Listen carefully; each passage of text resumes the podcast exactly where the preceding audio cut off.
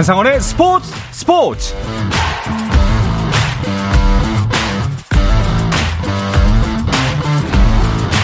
스포츠가 있는 저녁 어떠신가요? 아나운서 한상원입니다. 오늘 하루 이슈들을 살펴보는 스포츠 타임라인으로 출발합니다.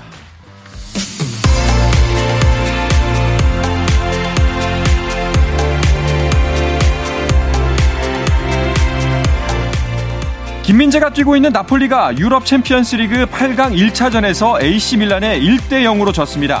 중앙 수비수로 선발 출전한 김민재는 후반 33분 심판에 항의하다 경고를 받아 경고 누적으로 2차전에 출전할 수 없게 됐는데요.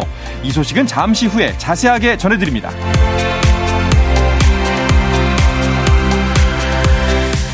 미국 여자 프로골프 투어 롯데 챔피언십에서 김효주가 첫날 4언더파를 기록해 공동 3위로 1라운드를 마쳤습니다. 6언더파를 적어낸 스웨덴의 프리다 킨훌트와 태국의 웡타위랍이 공동 선두에 올랐습니다. 미국 메이저리그에서 템파베이 레이스가 보스턴 레드삭스전에서 9대 7로 이기면서 개막 12연승으로 2004년에 작성한 구단 최다 연승 타이 기록을 썼습니다. 한편 피츠버그의 배지환은 휴스턴전에서 볼넷 2개를 얻었지만 2타수 무안타로 침묵했고 같은 팀의 최지만과 샌디에고의 김하성은 결장했습니다.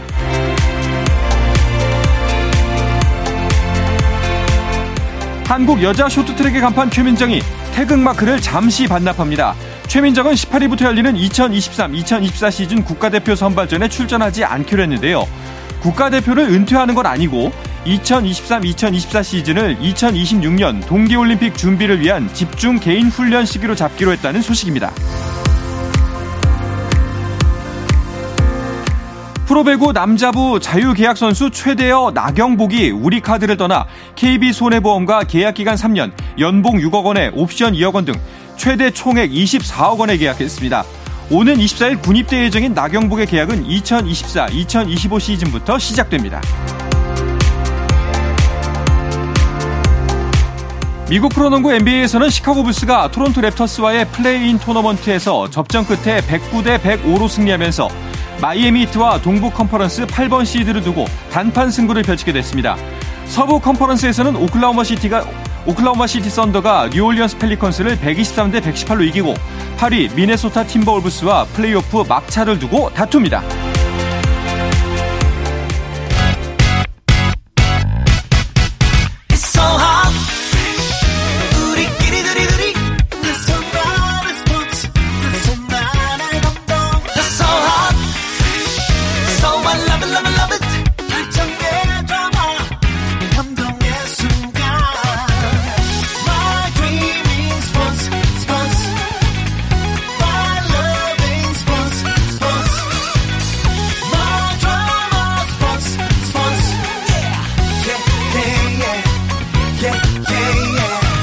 스포츠 스포츠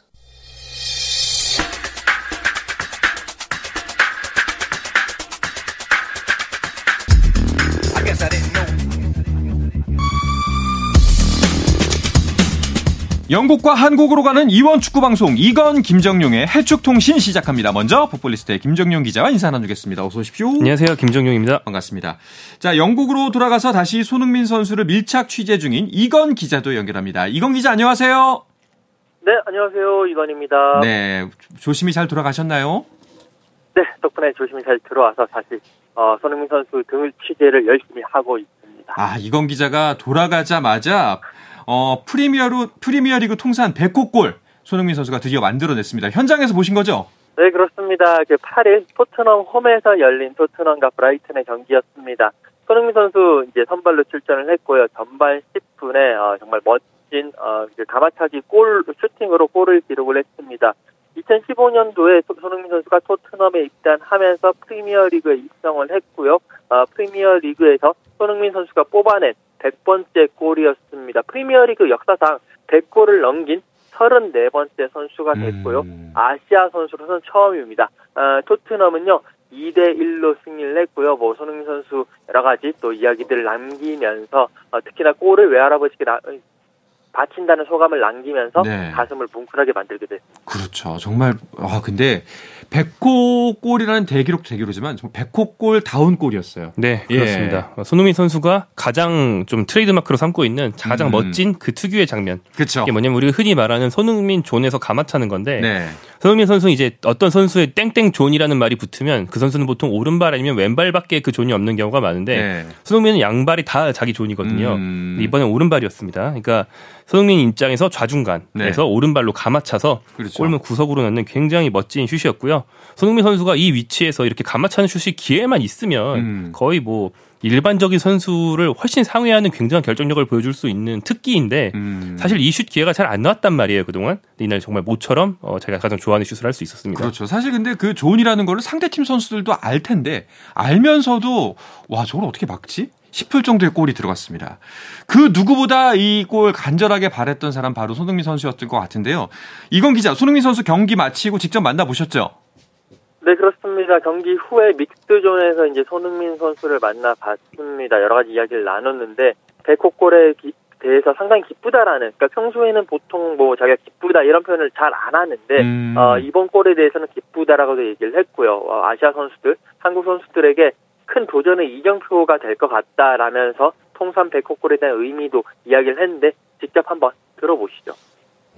제가 뭐 잘했다 못했다 이런 걸 떠나서 아시아 선수들도 분명히 할 수 있다라는 믿음을 보여줄 수 있을 것 같아서 정말 너무나도 기쁘게 생각하고 이런 부분에 있어서 뭐 저는 당연히 한국 선수가 이런 더 좋은 업적들을 계속해서 이뤄나갈 수 있도록 응원하고 또 할 수 있었으면 좋겠지만 뭐 정말 아시아인 사람도 정말 아시아 축구 선수들도 어릴 때부터 이런 꿈을 누군가가 이뤄냈다는 것을 직접적으로 보게 되면 정말 더 믿게 되고 나도 할 수 있구나 나도 할 수 있을 거야라는 생각을 믿음을 갖게 되는데 이런 거를 만들어 줄 수 있어서 한 축구 선수로서 너무나도 크게 정말 감명 깊게 생각하고 너무나도 영광스럽고 또 어린 친구들이 이런 것들을 보면서 꿈들을 키워, 나갈 수 있는 게 어떻게 보면 제가 축구 선수를 하면서 꿈꾸던 꿈꾸던 꿈이었기 때문에 어린 친구들이 또 축구 선수들이 이런 것들을 보면서 좀 많은 것들을 이뤄낼 수 있었으면 참 좋을 것 같아요. 네. 아니, 정말 그 표현처럼 사실 그 백호골 개인으로서도 대단한 성취지만, 어, 이 골로 인해서 정말 수많은 사람들이 기뻐하고 또 이제 수많은 축구를 좋아하는 이제 축구 꿈나무들이 꿈을 키울 거기 때문에 더 의미가 깊었던 것 같습니다. 아, 근데 좀 아무래도 이게 그 현장에서 직접 이뤄진 인터뷰다 보니까 좀 소음이 있었습니다. 청취자 여러분들의 양해 말씀 올리겠습니다.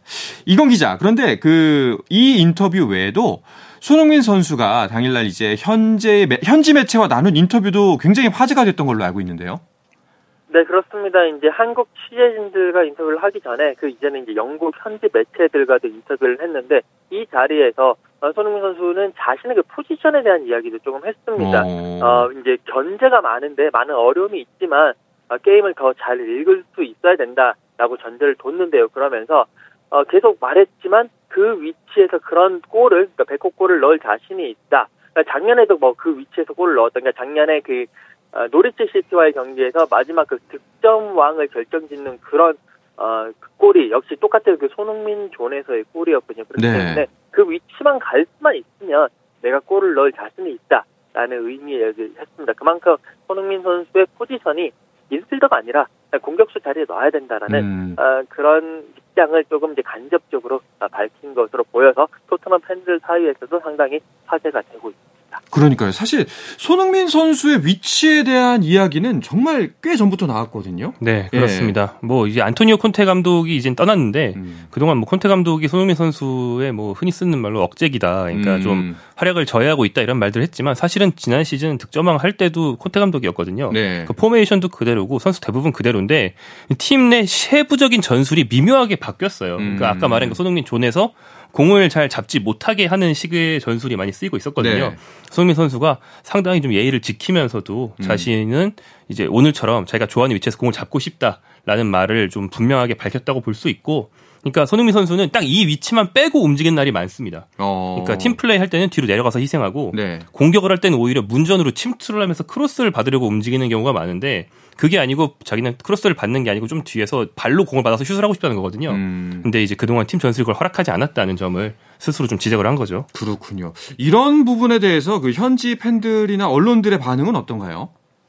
어, 일단 현지 팬들 같은 경우에는 손흥민 선수의 골에 대해서 상당히 이제 기뻐하고 축하를 하면서 역시 손흥민 선수는 공격수다. 음. 어, 슈팅을 할 수 있게 해줘야 된다. 라고 이야기를 하는 팬들이 상당히 많이 있었습니다. 그리고 현지 언론 같은 경우에도 뭐 BBC라든지 여러 많은 언론 매체들이 손흥민 선수를 2주의 팀에 선정을 했고요. 100호골 넣은 것은 정말 어, 대단하다라고 하면서 역시 공격수 손흥민을 인정을 했고 팀 동료들도 어, 손흥민 선수를 칭찬을 하면서 미드필드 손흥민이 아니라 아, 공격수 손흥민으로 어, 계속 내세워야 된다라는 것을 조금 이제 간접적으로 인정하는 그런 모습들도 보였습니다. 네. 확실히 이 이번 손흥민 선수의 골 그리고 토트넘의 승리가 중요했던 게 토트넘이 굉장히 치열한 순위 경쟁하고 있기 때문입니다. 일단은 그 EPL 순위를 한번 짚어보면서 이야기를 나눌까요? 네, 어, 토트넘 호스퍼는 이제 3, 4위를 추격해서 네. 4위로 올라가는 게 당면 음. 과제입니다. 현재 이제 3, 4위에 이제 유캐슬 맨체스터 유나이티드가 있고 토트넘이 이 팀들보다 한 경기 더 치르고 5위예요. 음. 그러니까 어 3, 4위 팀들이 그 수년 경기를 한다면 토트넘보다 승점 차를 더 벌릴 수도 있는 거죠. 상당히 불리한 상황이고요. 그러니까 3, 4위 팀들이 미끄러질 것을 기대하기에는 지금 시즌도 너무 얼마 안 남았고 네. 토트넘 스스로 최대한 연승을 달려서 위 팀들이 조금이라도 미끄러지는 틈을 절대 놓치지 않고 잡아야 그 낮은 가능성이라도 살릴 수 있습니다. 지금 4위로 올라갈 가능성은 사실 상당히 낮은 상황입니다. 그렇군요. 자, 보면은 이제 아스날이 여전히 1위고요. 맨시티, 뉴캐슬, 맨유, 토트넘, 그리고 아스톤 빌라, 브라이튼, 리버풀, 브렌트포드, 풀럼의 순으로 돼 있는데 어, 3, 4위와 토트넘의 승점 차가 3점입니다. 결국에는 어, 뉴캐슬과 맨유 지금 승점은 같지만 골득실 차 때문에 순위가 갈리고 있는데 이 두 팀의 대결, 이 두 팀의 앞으로 남은 경기가 굉장히 중요할 것 같은데요.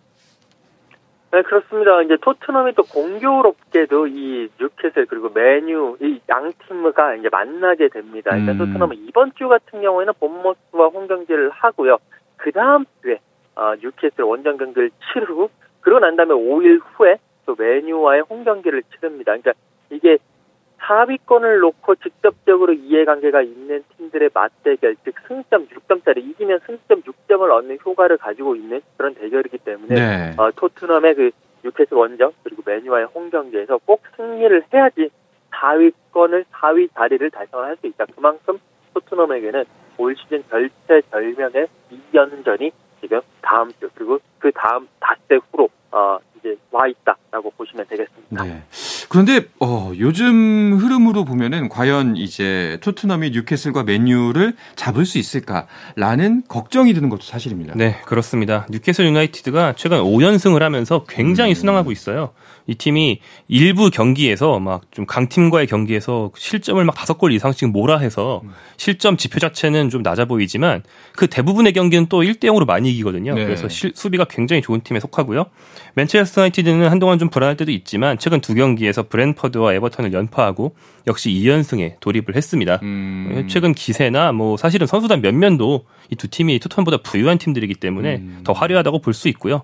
토트넘 입장에서는 이제 지난 시즌 같은 경쟁력, 뭐 케인과 손흥민 쪽의 득점력이 좀 올라오는 이런 흐름을 놓치지 말고 이제 상승세를 유지한 채로 뉴캐슬과 메뉴를 만나는 게 정말 중요합니다. 네. 현지에서는 이 경기들에 대해서 어떤 전망이 나오고 있나요? 어, 일단 아직까지 시간이 좀 남아있기 때문에 경기 개별 경기에 대한 그런 예상들은 아직까지 나오진 않고 있는데 전체적으로 봤었을 때 올 시즌 3위와 4위에 예상하는 그런 기사들이 많이 나오고 있는데 이 3, 4위를 예상하는 기사들의 어, 토트넘의 이름은 없다. 그만큼 토트넘은 4위까지 올라가기가 쉽지는 않아 보인다는 것이 음. 현재 어, 예상이라고 보실 수 있습니다. 확실히 쉽지는 않다는 게 모두의 중론인 것 같은데 또 아, 이것도 네. 이겨내야겠죠. 그럼요. 예. 어차피 4위에 가려면 그 자격을 증명해야 되니까 위에 있는 네. 팀 끌어내려야 됩니다. 네, 김민재 선수 이야기도 계속해서 좀 이어가 볼까 하는데요. 그 전에 토트넘 이야기가 나온 김에 토트넘에서 오늘 기사 같은 것 중에 하나가 물론 설입니다만 그 손흥민 선수 아까 포지션 이야기를 했는데 페리시치와 자꾸 동선이 겹친다. 페리시치가 마치 어, 공공의 적처럼 이제 우리나라 팬들에게는 좀 어, 각인이 되어 있는데 페리시치가 이적한다는 얘기가 나오고 있어요.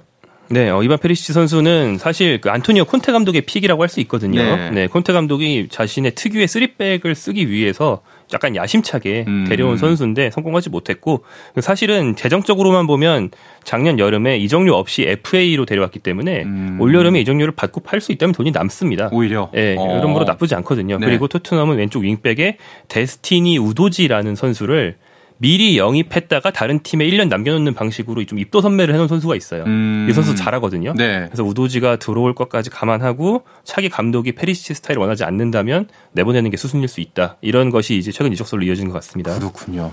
자 모두에게 득이 되는 네. 결과니까 심사숙고했으면 좋겠습니다. 네. 판단 잘했으면 좋겠네요.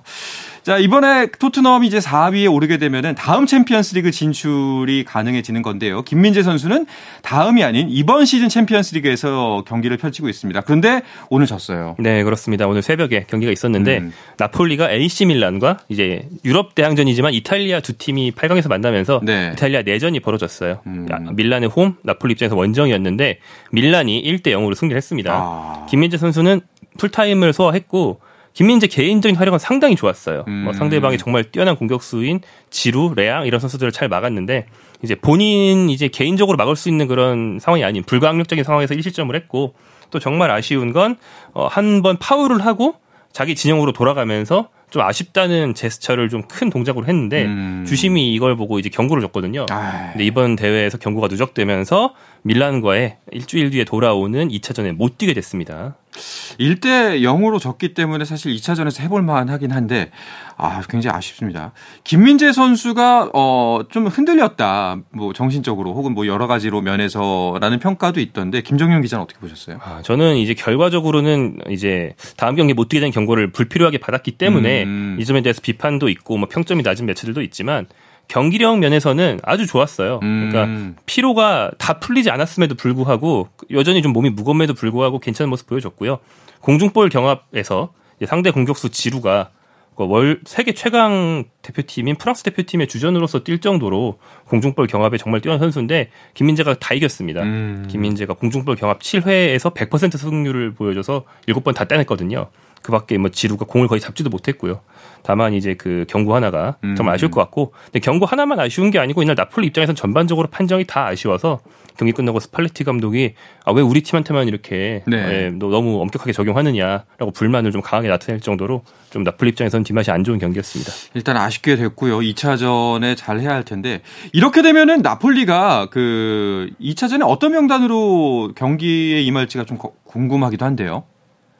네, 어, 스팔레티 감독의 머릿속에 상당히 지금 복잡할 것 같은데요. 어, 2차전 명단, 특히나 이제 공격과 어, 허리와 그리고 수비 핵심이라고 할 수 있는 어, 오탐, 아, 오시맨 그리고 안기사 그리고 김민재 선수, 뭐 오시맨 선수는 나올 수 있다 없다라는 게 계속 이제 얘기가 나오고 음. 있지만 안기사라든지 그리고 김민재 선수 나올 수 없기 때문에 이 공백을 어떻게 메울 것이냐, 은돔벨레라든지 아니면 마토스 선수라든지 이런 선수들로 하여금 공백을 매, 메우게는 하겠지만 그냥 선수 이제 머릿수를 채우는 차원이지 안기사라든지 김민재 선수의 그런 경기력을 100% 이렇게 만회할 수 있을 만한 그런 선수들은 아니거든요. 네. 그렇기 때문에 어, 차라리 아예 뭐 전술 변화를 한다든지 여러 가지 고민을 하면서 탈전을 준비할 것 같습니다. 이, 만약에 안기사의 자리를 다른 미드필더로 대체한다면 뭐 최우선 후보는 정해져 있습니다. 그건 음. 바로 은돈벨레인데요. 네.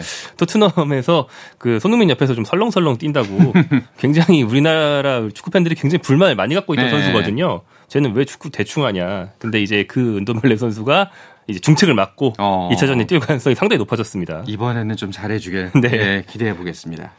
자, 잉글랜드 프리미어리그 입장에서는 이제 맨시티와 첼시가 챔피언스리그 8강전을 치르고 있어서 이 두 팀에 대한 관심이 더 클 텐데요. 잠시 쉬었다가 와서 챔피언스리그 이야기 계속해서 자세하게 나누겠습니다.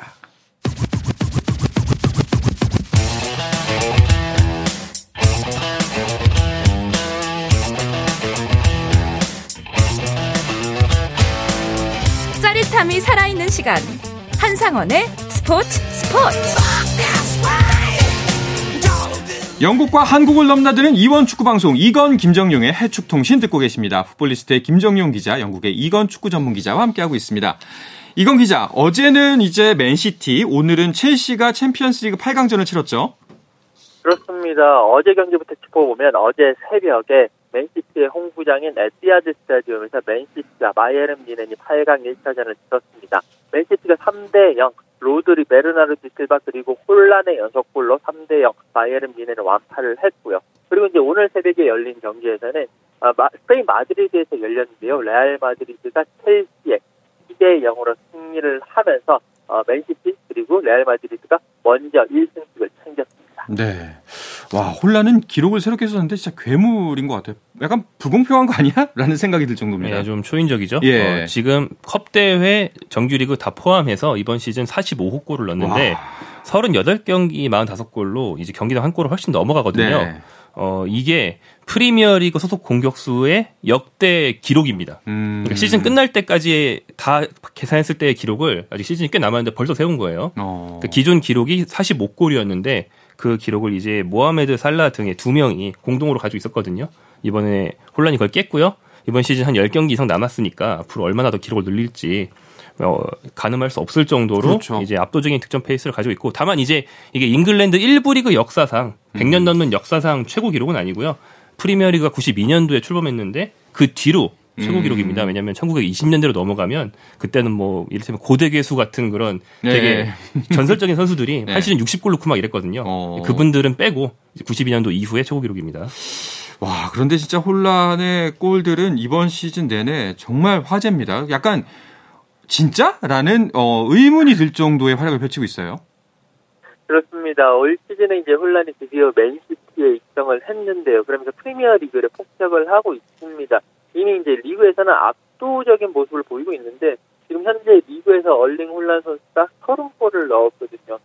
이가 해리케인 선수의 23골, 7차, 7골 차로 지금 앞서고 있기 때문에 이미 어, 홀란 선수에게 득점왕을 주는 것은 어, 전반부터 득점왕 줘야 된다. 이미 딱 줘놓고 시작을 하자라는 말이 나올 정도로 리그에서 압도적인 모습을 보이고 음. 있고 챔피언스 리그에서 11골, FA컵에서 3골, 리그컵에서 1골 넣는 데다가 어, 해트트릭도 6번 하고요. 왼발 28골, 오른발 10골, 더 머리 7골. 그냥 온몸이 무기 같은 모습을 보이면서 프리미어리그 나아가서 유럽 축구 전체를 씹어먹고 있는 그런 모습을 보여주고 있습니다. 해트트릭 뭐 원래 공격수 커리어상 인생에 뭐 몇 번 하는 거잖아요. 근데 지금 벌써 여섯 번이라고요. 네, 그러니까 뭐 메시, 호날두 같은 선수들이 스페인 리그에서는 이런 걸 많이 했었어요. 네. 잉글랜드 리그 소속 선수가 이런 적은 역대 없었는데 와. 홀란이 그걸 해내고 있습니다.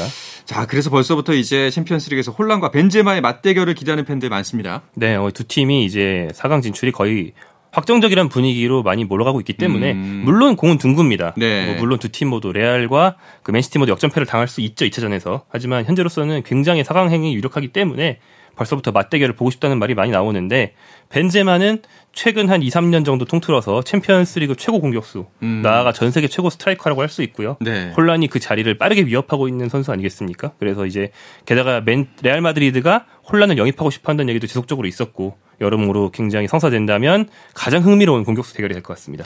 이건 기자, 영국에서도 이런 것들에 대해서 여러 가지 전망이 나오고 있을 것 같은데요.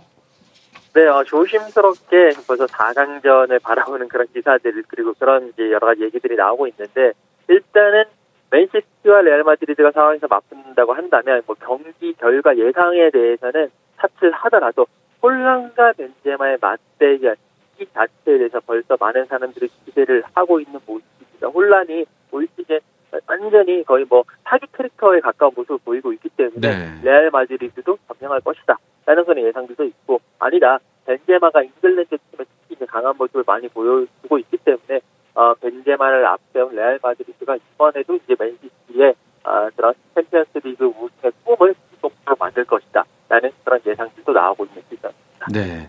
뭐 이야기는 짧게 한번 이야기 나눠볼까 하는데요. 두 분은 만약에 결승전에서 맨시티와 레알이 만난다. 그럼 어느 팀의 우세를 생각하세요? 아, 4강이죠. 두 팀 만난다면 아, 4강이 될 예, 텐데 저는 이제 과르디올라 감독한테 또 속는다. 음. 기꺼이 속겠다라는 마음으로 맨시티의 우세를 얘기해 보겠습니다. 어, 이건 기자는요. 아, 네, 저도 이거 이렇게 되면 이제 레알 마드리드를 이야기를 해야 되는 것 같은데 이게 준비할 때부터 역시나 맨시티의 승리를 예상을 했었어요. 그래서 제가 맨시티의 손을 들어주고 싶은데 맨시티의 챔스 DNA 없다고 하는데 이제까지 맨시티 그 챔스에서 역사상 계속 실패하면서 챔스 DNA 쌓아왔고, 쌓아왔거든요. 그렇기 때문에 이번에는 꼭 꽃망울을 터트릴 시기라고 봅니다. 네, 알겠습니다. 자, 그리고 어 이강인 선수 관련 소식이 또 눈길을 모으고 있는데요. 그 이건 기자, 이강인 선수의 에이전트가 영국을 방문했다는 소식이 큰 관심을 받고 있어요. 네, 어, 이강인 선수 에이전트가 또 여러 가지 SNS를 통해서 어, 의도치 않든 의도를 했던 여러 가지 그런 어, 언론 플레이를 많이 하는 그런 에이전트로 유명한데 이강인 선수 에이전트인 가리도가 맨시티 그리고 애스턴 빌라를 각각 방문한 사진을 음. SNS에 올리고 자신의 위치 를 이렇게 공유를 했습니다. 그러면서 어, 갑자기 이 갑자기 이 사람이 왜 이런 것을 하냐라는 의문이 많이 붙었고 그러면서 말들이 계속 만들어졌어요. 그러면서 이강인 선수를 혹시나 맨시티에 넣으려는 거 아니냐 아니면 에스턴 빌라로 이적시키려는 거 아니냐라는 여러 가지 이야기들이 많이 나오고 있습니다. 이제 진실은 가리도 그리고 이강인 선수만 알고 있는 음. 때문에 섣불리 얘기하지는 못하겠지만 뭐 아니든 아니땡 불뚝에 연기 나는 건 아니니까요. 아 뭐랄까요 조금 기대를 가지고 봐도 괜찮지 않을까라는 생각도 스멀스멀 올라오고 있습니다. 그렇죠. 사실 뭐 김치국부터 마시면 안 되겠지만 그래도 기대가 되는 건 어쩔 수 없잖아요. 아, 네, 그럼요. 네. 뭐 이미 이적을 할 듯한 정황이 지난 1월에도 있었고요. 네. 음, 알겠습니다. 또 이강인 선수 하면은 떠오르는 선수, 그 이강인 선수에게 태클을 걸고 도발을 했던 발베르데 선수가 생각이 나는데 이 선수 상대 선수를 폭행했다는 의혹이 있어요. 네, 그렇습니다. 9일에 열린 그 레알 마드리드와 비아레알의 경기였습니다. 이제 경기 다 끝나고 상황이 발생을 했는데 비아레알의 바에라 선수가 이제 경기 막 샤워 다 끝나고 선수단 버스로 향하고 있었던 중이었는데 발베르데 선수가 다가와서 이 바에라 선수와 말다툼을 하다가 주먹으로 복부를 가격을 하고 말았습니다. 이제 오. 바에라 선수는요. 어, 비아레알에 돌아가서 경찰에 신고를 했습니다. 그러면서 여러 가지 이야기들이 나오고 있는데 왜 그렇게 됐느냐? 바에라 선수가 이제 경기 중에 발베르데 선수의 여자친구에 대해서 모욕적인 말을 했다라는 주장이 나오고 있어요. 음, 생각에서는 바에라 선수가 맞을만 했다라는 뭐 그런 이야기들이 있는데 여기에 대해서 바에라 선수는 그거는 사실이 아니다라고 SNS에 얘기를 했고요. 어 이제 그 발베르데 선수라든지 발베르데 선수의 여자 친구들은 또 바에라 선수가 그런 말을 했다라는 것에 대해서 계속 이야기를 하고 있습니다. 음. 이 사건을 놓고 조사에 들어갔는데 어, 어떻게 결론이 나든지 간에 이 발베르데 선수가 폭행을 한 것은 사실이기 때문에 어, 최대 6개월 출전 징계를 받을 가능성이 있다라는 이야기가 나오는 만큼 음. 문제는 피할 수 없을 것으로 보입니다. 그렇습니다. 뭐 사실 그 어떤 부분이 사실이든지 간에 폭행이 사실이라면은 해결하는 방법이 굉장히 잘못된 거죠. 어, 그럼요. 네. 다시는 이런 일 없어야겠고 발베르 선수 이번 일로 좀 정신 좀 차리고 예, 6개월 동안 잘 쉬고 돌아왔으면 좋겠습니다. 자, 오늘은 여기서 마쳐야 될 것 같습니다. 두 분과 여기서 인사 나누도록 하겠습니다. 이건 기자 오늘도 고맙습니다. 감사합니다. 네, 풋볼리스트의 김정윤 기자도 감사합니다. 네, 고맙습니다. 자, 내일도 저녁 8시 30분에 뵙겠습니다. 한상원의 스포츠 스포츠!